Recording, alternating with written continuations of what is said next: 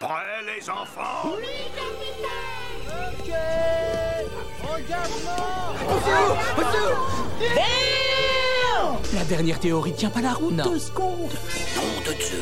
J'ai dépensé sans compter. Envoyez le film! Hello! Bienvenue dans la version podcast du cinéaste. Prêt à parler pop culture? Le podcast que vous allez écouter est disponible dans sa version vidéo sur YouTube avec plein d'autres choses. N'hésitez pas à aller voir. Bon, on commence? Auteur. Bon, tout est prêt? Parfait.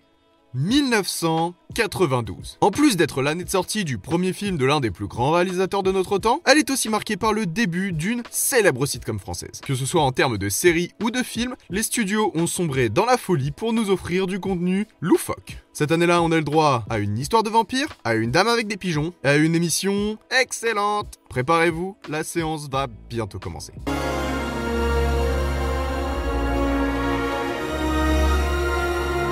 Revenons, pour bien commencer cette projection, sur notre repère chronologique. mille neuf cent quatre-vingt-douze a diffusé le cinq millième épisode des Feux de l'amour. Les chaînes de télévision françaises ont commencé la diffusion de Julie Lescaut et de la série animée Les Razmoquettes.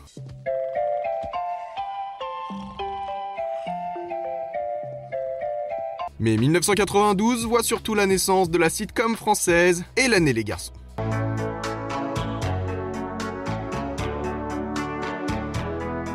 La série raconte l'histoire de Hélène. C'est dans le nom, hein, on avait deviné. Jeune étudiante à Paris qui rencontre un nouveau groupe d'amis et qui vit des péripéties tout au long de leur cursus. Bien ancrée dans le réel, la série montre le quotidien de cette petite bande. Hélène et les garçons est à l'origine un spin-off de la série Premier baiser, où l'on suit les aventures de Justine, la petite sœur d'Hélène, qui est elle-même un spin-off de la série Salut les musclés. Un univers plus grand que celui de Star Wars. Avec des histoires à dormir debout et des rebondissements très fréquents, la série a parfois tendance à dévier vers le soap opéra. Malgré tout, elle est devenue une référence en termes de sitcom française. Mise en avant par le Club Dorothée à l'époque, elle remplace même certains feuilletons, pourtant très connus, comme Santa Barbara. Évidemment, quand on pense à Hélène et les garçons, on pense surtout à ses musiques, dont les génériques sont chantés par l'interprète du personnage principal, Hélène elle-même. Elle en a même profité pour faire la com de ses albums. Des personnages qui, pour certains, n'en ont pas terminé avec cette histoire, puisqu'après l'arrêt des tournages, Hélène a eu le droit à trois séries dérivées. On a donc pu les retrouver dans Les Miracles de l'amour, Les Vacances de l'amour et Les Mystères de l'amour, qui est toujours actuellement diffusé sur nos téléviseurs. Du coup, c'est un mélange entre Friends et les Feux de l'amour. Son succès lui permettra d'être diffusé à l'international, dans certains pays francophones évidemment, mais pas que, puisque la Norvège, la Grèce et même la Russie sont conquis par le programme. Dans un autre domaine, mille neuf cent quatre-vingt-douze signe les débuts de Melrose Place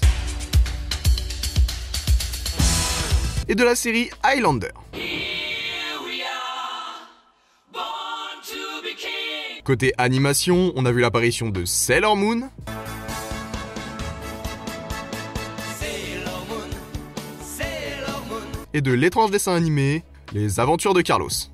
Un vieux perroquet un peu trop bavard, des gamins sympas et des rires. Du côté des salles obscures, mille neuf cent quatre-vingt-douze propose un florilège d'œuvres exceptionnelles. Pour commencer, on a vu Macaulay Culkin se perdre à New York avec Maman j'ai encore raté l'avion. David Fincher nous a présenté un nouveau volet des aventures d'Helen Ripley avec Alien Cube. Mais cette année-là, c'est l'histoire de deux idiots qui va bien faire rire le public. Wayne's World, Wayne's World, Megaton, excellent! Wayne's World raconte l'histoire de Wayne Campbell et son meilleur ami Garth, qui, grâce à leur émission farfelue diffusée depuis le sous-sol de chez leurs parents, se retrouvent sur une chaîne nationale. Avant d'être un film, les personnages principaux étaient réellement membres d'une émission télé. Ils ont été été présentés dans le show Saturday Night Live et ont interprété une série de sketchs avant de devenir des membres cultes de la troupe. En mettant en avant un duo comique présenté comme deux jeunes idiots insouciants, interprétés par Mike Myers, pas le serial killer, hein, et David Carvey, Wayne's World va marquer le monde en réinventant le genre. Bien après les classiques Laurel et Hardy, les deux grands dadés vont mettre à jour les codes en les adaptant à la façon de penser des jeunes de nos jours. De nos jours, de leur époque quand même. Ils vont par la suite inspirer les humoristes du monde entier. En effet, le principe de deux idiots est repris dans le film Dumb and Dumber avec Jim Carrey, ou encore dans Mec allez où ma caisse. En France aussi, le film va aider, puisque quelques années plus tard, on a vu débarquer sur petits et grands écrans Eric et Ramsey, ainsi que Omar et Fred. Bien sûr, le principe même de deux potes qui cherchent à présenter une émission décalée et s'amuser à faire le pitre devant une caméra, et le principe même d'un contenu que nous retrouvons beaucoup sur internet de nos jours. C'est la vie des youtubeurs. Et chez nous, ceux qui se rapprochent le plus de cette image, c'est sûrement McFly et Carlito.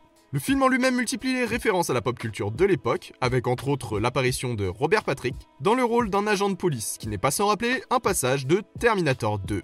La scène d'introduction du film aura même le droit à un clin d'œil bien plus tard dans le biopic Bohemian Rhapsody, où le personnage de Mike Myers annonce au groupe de Freddie Mercury que d'après lui, aucun jeune ne mettra le volume à fond pour remuer la tête dans sa voiture.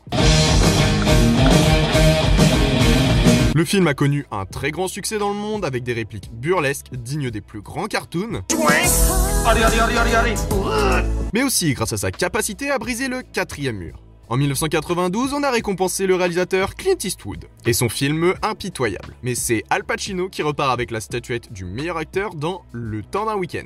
En termes d'animation, les studios Ghibli nous ont conté l'histoire d'un porc vaillant dans Porco Rosso, quand chez Disney, on sortait Aladdin dans certains pays du globe, alors que le retard français nous laissait découvrir La Belle et la Bête. Le meilleur des Disney. En termes de réalisation, quand Tarantino fait son entrée dans les salles avec Reservoir Dogs, David Lynch nous présente Twin Peaks Fire Walk With Me, et Tim Burton signe l'adaptation sur nos écrans des nouvelles aventures de l'homme chauve-souris, avec Batman le défi. Et tant qu'on parle d'adaptation et d'homme chauve-souris, mille neuf cent quatre-vingt-douze nous a permis de découvrir le film Dracula, quand côté littérature, c'est le film Le Dernier des Mohicans qui s'est fait remarquer. En outre, Whitney Houston a poussé la chansonnette dans le merveilleux Bodyguard, And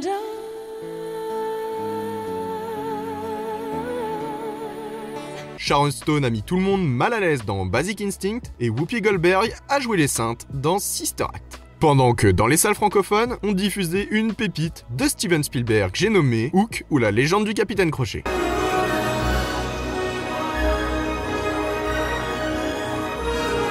Vous vous souvenez de l'histoire de Peter Pan? Quand on était gosse et qu'on chantait à tue-tête euh...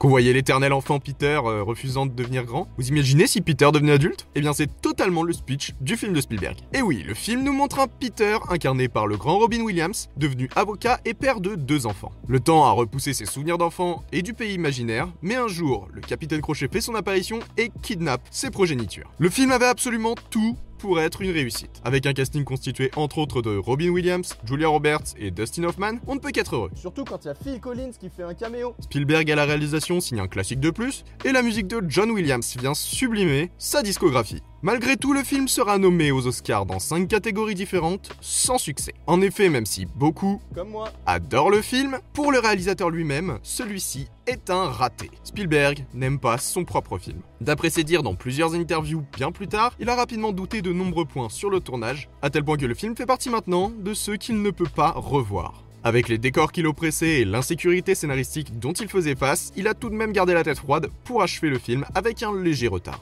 Pourtant, Hook fascine. Drôle et émouvant, il incarne parfaitement le retour à l'enfance et l'insouciance de la jeunesse. Bien que certains points en pâtissent du manque de technologie de l'époque, le film reste marquant pour tous les enfants qu'ils découvrent, même de nos jours. Et pour vous, Hook, c'est un gros raté ou extrêmement sous-coté? Et cette semaine, je laisse le mot de la fin au gars avec la coupe mulet. Si tu vomis, vomis là-dedans.